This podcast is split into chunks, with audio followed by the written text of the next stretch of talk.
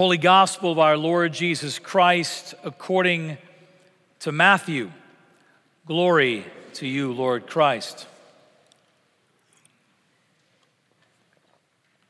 While he was walking by the Sea of Galilee, Jesus saw two brothers, Simon, who is called Peter, and Andrew, who were casting a net into the sea because they were fishermen. He said to them, Follow me, and I will make you fishers of men.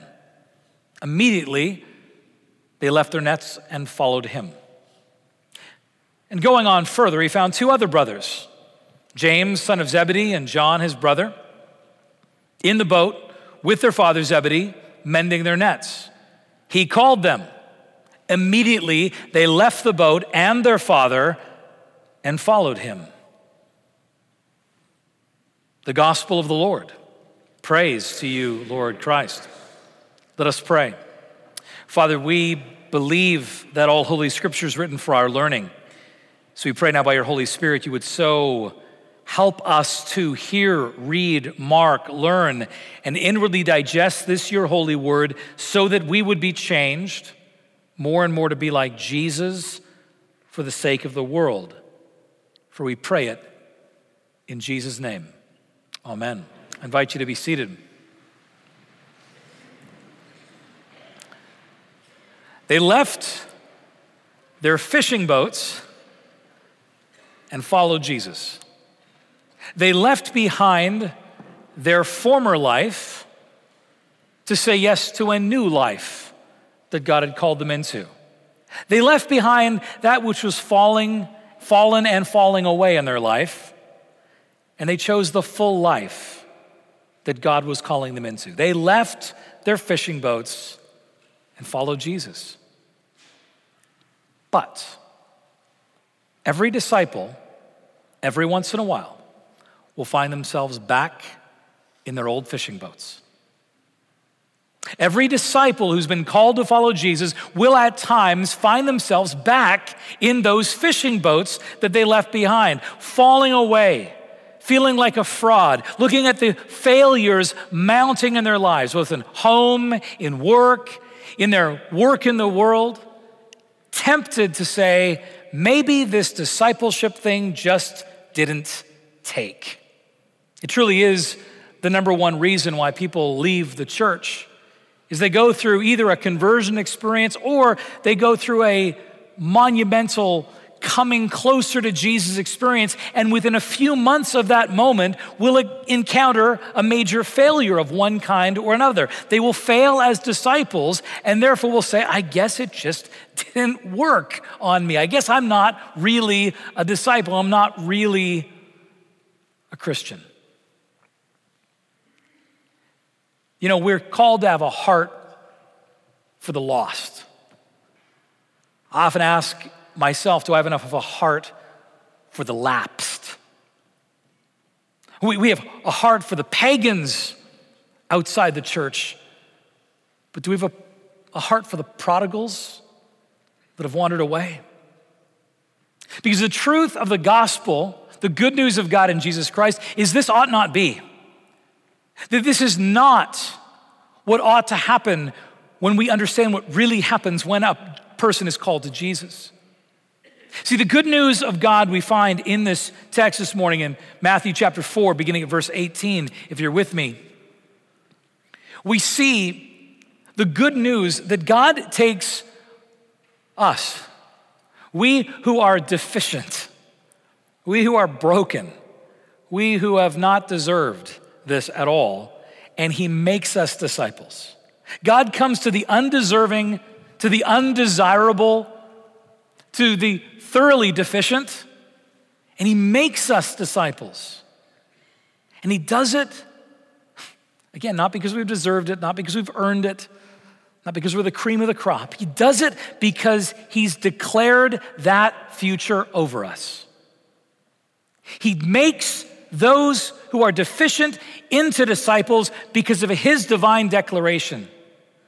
And what Jesus says is true of you and I is true of you and I. See, we need to start by unpacking the fact that the good news of God always begins with those of us who are deficient. It begins with our deficiency. It must begin with our deficiency. You notice as Matthew begins this calling story, we're reminded he's, Jesus is walking by the Sea of Galilee. The Sea of Galilee. Galilee, which in the first century was so twisted, so twisted up with paganism, sort of good Jewish life mixed in with so much pagan Roman life, so backwards, so the wrong kind of people, so not the kind of neighborhood where you want to send your kid to school, so not the place where God could be at work. That's Galilee. It got a nickname. We read earlier in Matthew chapter 4, quoting the prophet Isaiah. It's called Galilee of the Gentiles, a Jewish region called Galilee of the Gentiles. It was that bad. And that's where Jesus is doing his ministry. And the ones he calls here, the four men here in their fishing boats, these are Galileans. Galilee was so backwards. It had such a bad reputation that you look in John chapter 1 when Philip is calling Nathanael to come and meet Jesus, and he says, It's Jesus of Nazareth. And, and Nathanael says, Can anything good come out of Nazareth? Nazareth is in Galilee. That's his point. Can anything good come out of Galilee? Well, here's these four men Simon, Andrew, James, and John, they're all Galilean, and oh, are they Galilean? I mean, look at Luke's version of the story. When Luke tells the story in, in Luke chapter 5, when Simon Peter figures out that he's in the presence of a holy rabbi, what does Peter say? He says, Go away from me, Lord, for I am a sinful man. He's Galilean and he knows he's Galilean. He's broken and he's absolutely aware of it. And so are we. You know, we don't have to convince people that they're broken, we don't have to convince people they're sinners. We all know it in our core. A number of years ago, I was at a hockey game. Soon after we'd arrived here, and we had season tickets. Monica couldn't go one night, so I sold the ticket, and it was just me alone. And the guy that bought the ticket was this younger guy, and he's chatting me up the whole game, and we're talking to the first period and about halfway through the second period, and he's having a great time, and I'm having a great time. And he finally says, You're Canadian. What brought you to Texas? And I said, I don't think you want to know. we're having such a good time. And he goes, What is it bad? Are you like a drug dealer or something? Are you like running from the law? And I said, I said, No, no, much worse. I'm a priest. And he said, You have ruined my nights.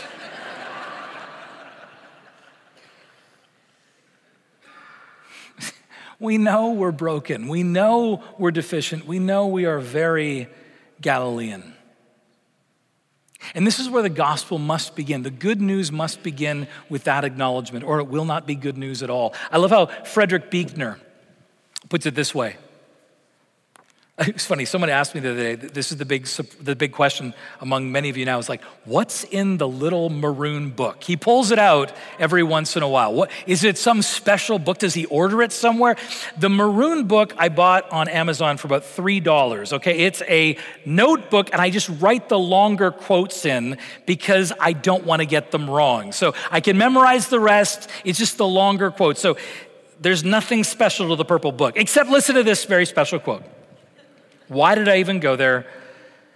Because I had to. Frederick Buechner, weird, weird quote sometimes. Here's what Buechner says He says, The gospel's bad news before it's good news. And then he says this He says, It is the news that man is a sinner, that he's evil in the imagination of his heart, that when he looks in the mirror in a lather, what he sees is at least eight parts chicken, phony slob. It's true. We all know we're Galilean. We all could imagine Psalm 51, verse 3, pulled out of our own prayer journals or prayer lives. I know my transgressions are before you, and my sin is ever before your face. We know this. We know we're deficient. We know we're Galilean. And yet, Jesus takes that which is deficient and makes us disciples. Verse, uh, verse uh, 19. Follow me, he says. It's the words of a rabbi calling a person to become a student, to become a disciple, an apprentice. Come and learn my life. Come be my intern in life. Come learn to live the way I live, to read the Bible the way I read the Bible, to live my life this particular way. Come and live your life and live my life. And let's go change the world together. That's what those words, follow me, mean. And it's amazing. It's the language that a rabbi would say to a person to be a disciple. And it's amazing in and of itself, but it's even more amazing that he speaks it over these four men in their fishing boats. Especially if we understand what schooling looked like within the first century in Israel. See, the way schooling worked was that there were really three layers or levels of schooling. The first level of schooling in the first century, Judaism, was called Beit Sefer, the house of the book. And between age six and age 12, you would be learning in Beit Sefer, the house of the book, the Torah. You'd be learning actually to memorize the Torah, if you can imagine.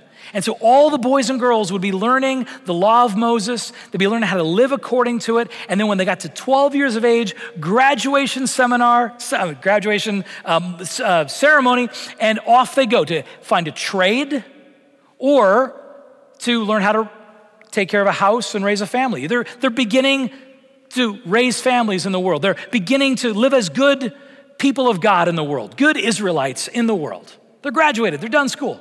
But the best of the best of the best would be specially invited, the elite, the really bright ones. They'd be invited into the next layer of school, which is called Beit Midrash, means house of study.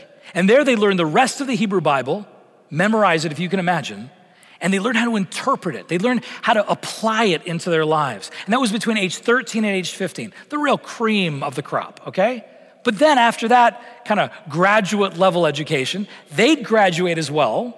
And they'd go off and find a trade, find a career, learn dad's profession, learn how to take care of the house and learn how to raise a family and be good Israelites in the world. But the best of the best of the best of the best of the best. You get where I'm going with this, right? The best, the very cream of the crop. They would be invited into the final level of school called Beit Talmud, the house of discipleship. And this would be from a rabbi, a rabbi, a learned man in the faith who would say, I want you to now come and learn to live my life. You be my disciple, in this house of discipleship. You'll be like me and learn my life. And they'd actually say things like this they'd say, Take my yoke upon you. Because the yoke of the rabbi was their particular way of applying scripture and living in the world. They'd say, That's my particular rabbinic yoke. And that's why Jesus in Matthew 11 says to all of us, Take my yoke upon you. I keep referencing this because this is meant to represent the yoke of Christ. This is us saying, yes, we're disciples of Jesus. We're living His way, interpreting the scriptures the way He taught us, living the life He taught us, His yoke, His rabbi's yoke. And so the rabbi would invite you to go. But again, remember, it's the cream of the crop, the top of the top of the top. What makes it impossible, yes, I'll say impossible, that this rabbi would come by the Sea of Galilee and call these four men in their fishing boats is the fact that they were fishermen. Literally, they're in a trade, they're in a profession. They're not boys anymore. They did not pass the test. They're not the best. They might have been pretty good students, but they're not the best. No rabbi would have even looked at them. Look at the two young boys, James and John. They're with their dad in the boat, literally learning how to be a fisherman because they're done their education. They're not the best of the best. So, why would Jesus call them? Why would the rabbi say, You follow me? Rabbis would be careful who they'd ask because they needed someone who could really get it. They needed to call the very best so they could actually live out their life. Why would Jesus call us? These deficient ones that we are, very Galilean. Disciples? Why? Because he decided. Because he speaks that word of declaration over them. Because the rabbi says so. I mean, can you imagine these guys walking around after Jesus for a while, everyone in town would know they're fishermen. They stunk like fish. They'd know you guys are tradesmen. That's fine. That's a wonderful profession. But you're clearly not the best of the best. What are you doing following the rabbi? You're not supposed to be here. All they could say is, The rabbi told me to come. I'm here because the rabbi said so. That, that's all I can say. And that's all we can say. This is the good news, friends, is that it's not because we have somehow overcome our deficiencies, that we've deserved this somehow. No, it's because he has declared, You shall be my disciple. And that word of the master is enough. It's interesting when you look at verse 19, 20, 21, 22, you see the power of his words. You see, verse 19, he says to Simon and Andrew, Follow me. Verse 20, immediately they followed him. Verse 21, he says to James and John, he called them. Verse 22, immediately they followed him. The words are barely out of Jesus' mouth, and then they're obeying them. Because let's remember that this call is not a suggestion or an option, it's a command, it's an imperative. He doesn't say, hey guys, if you got nothing else to do, you know, maybe this should be considered as an option. Maybe be my disciple. He's not saying, you know, if you get to that place in your life and you're thinking, this just isn't, my current trajectory is just not fulfilling me, maybe then you want to opt into this new plan of discipleship. No, he says, follow. And they follow. Should we be so surprised? He who says, rise and walk, and makes lame men dance, he who speaks into tombs come out and dead men rise. He who speaks over sea storms, silent be still, and the elements are muzzled. He who says, be gone, and Satan flees from him, this same one says to you and I and these four men, follow me. And guess what? We follow. He speaks and listening to his voice New life the dead receive, the mournful broken hearts rejoice, the humble poor believe. Wesley got it right. It's like the words of the centurion in Matthew chapter 8, verse 8, who says to Jesus, Just say the word, and my servant shall be healed. Just say the word, the power of Jesus' word spoken over our lives. But you may say, okay, that, that's great. Jesus has spoken this word. But if it's so authoritative, how do people end up back in their fishing boats? Right? How do they end up back in waywardness? How do they, be, how do they lapse? How do they become prodigals? If Jesus' word is so effective and so powerful, then how does that happen? And the answer is that though Jesus' word absolutely must be obeyed. He doesn't override our wills in such a way that we can't resist. For love is not truly love unless it's freely offered. He doesn't override us in such a way that we cannot resist and push back. Oh, we spend our lives pushing back against God. We are changeable, He doesn't change. We struggle still. He remains eternal. His word is final over us. There's a prayer from Compline, night prayer, that we would say with our children before bed. That says this it says, We, you know, protect us through the night so that we who are wearied by the changes and chances of this fleeting world may repose upon your eternal changelessness. Everything around us, everything in us can feel changeable, but God does not change. Hebrews chapter 13, verse 8 Jesus Christ is the same yesterday, today, and forever. He who says to you, Be my disciple, does not change his mind. It's interesting that this discipleship story begins at the Sea of Galilee, but it will also return to the Sea of Galilee at the end of the story. And here we are at the Sea of Galilee, and Jesus calls, Follow me, and they follow. But at the end of the Gospels, we're going to find them back at the Sea of Galilee after Jesus has died on the cross, bearing the sins of humanity, all the Galileanness within them, everything wrong in them. Jesus has borne that, gone to hell on our behalf, risen from the dead. They've seen him. But now they're back at the Sea of Galilee, John 21.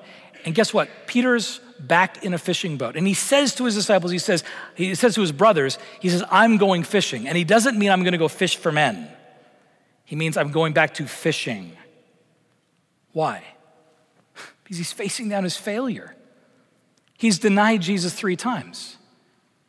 In, in the moment when it should have counted the most, he was a total failure as a disciple. And the rest of the disciples, like him, they all ran. They know their fallenness, they know their frailty, they know how much they failed, they know how Galilean they still are. It seems you can get the boys out of Galilee, you can't get Galilee fully out of the boys. So I'm going to go fishing. And Jesus meets them again. As failures, as deficient ones in that boat. And what does he say in John 21, verse 18 through the end? It's somewhere in there. I think it's verse 21, 22. He says, Follow me. He says to Peter the identical words Follow me. My word over your life has not changed because of your failure. My word remains eternally. You know, we have a stone at the back of the church, it's our baptismal font. That stone is from the Sea of Galilee. We brought it here. Father David brought it here so that it could be this Ebenezer like stone, this baptismal font for us as we come in every Sunday. Friends, we end up back at the Sea of Galilee again and again. We end up back in our fishing boats because of our failures. And the God who called us to follow him will call us yet again and again and again. Jesus is not surprised that Peter's back in the fishing boat, is he? No, he knows, he knows just how Galilean Peter is. He knows what it will take to turn a deficient one truly into a disciple. He knows what it takes. He went to the cross. And as we come in here each week and we see those waters of baptism and we come to the rail, we rehearse again the cost of what it took to make us disciples. You know, we often talk about the cost of discipleship like it's our cost. You know, they had to leave their boats, they had to leave their nets, they had to leave their father, right? There's always something that gets left behind from us. That's the cost of discipleship. But consider the greater cost of discipleship, the cost that Jesus bore to disciple us. Dying, pouring out his own lifeblood for us. We come in, we see that Sea of Galilee rock we come to the rail and we're reminded of just how much of a cost Jesus paid. The body of Christ given for you, the blood of Christ shed for you. This is what we are. Whether we feel like it, whether we're feeling like we're flunking out, this is what we are and who we are because He said, Follow. As Paul says in 1 Corinthians 15, by the grace of God, I am what I am. And his grace to me was not without effect. You know, as I close in my freshman year of college, I stopped going to church. I mean, I had a dramatic conversion just before my senior year of high school. I was 17.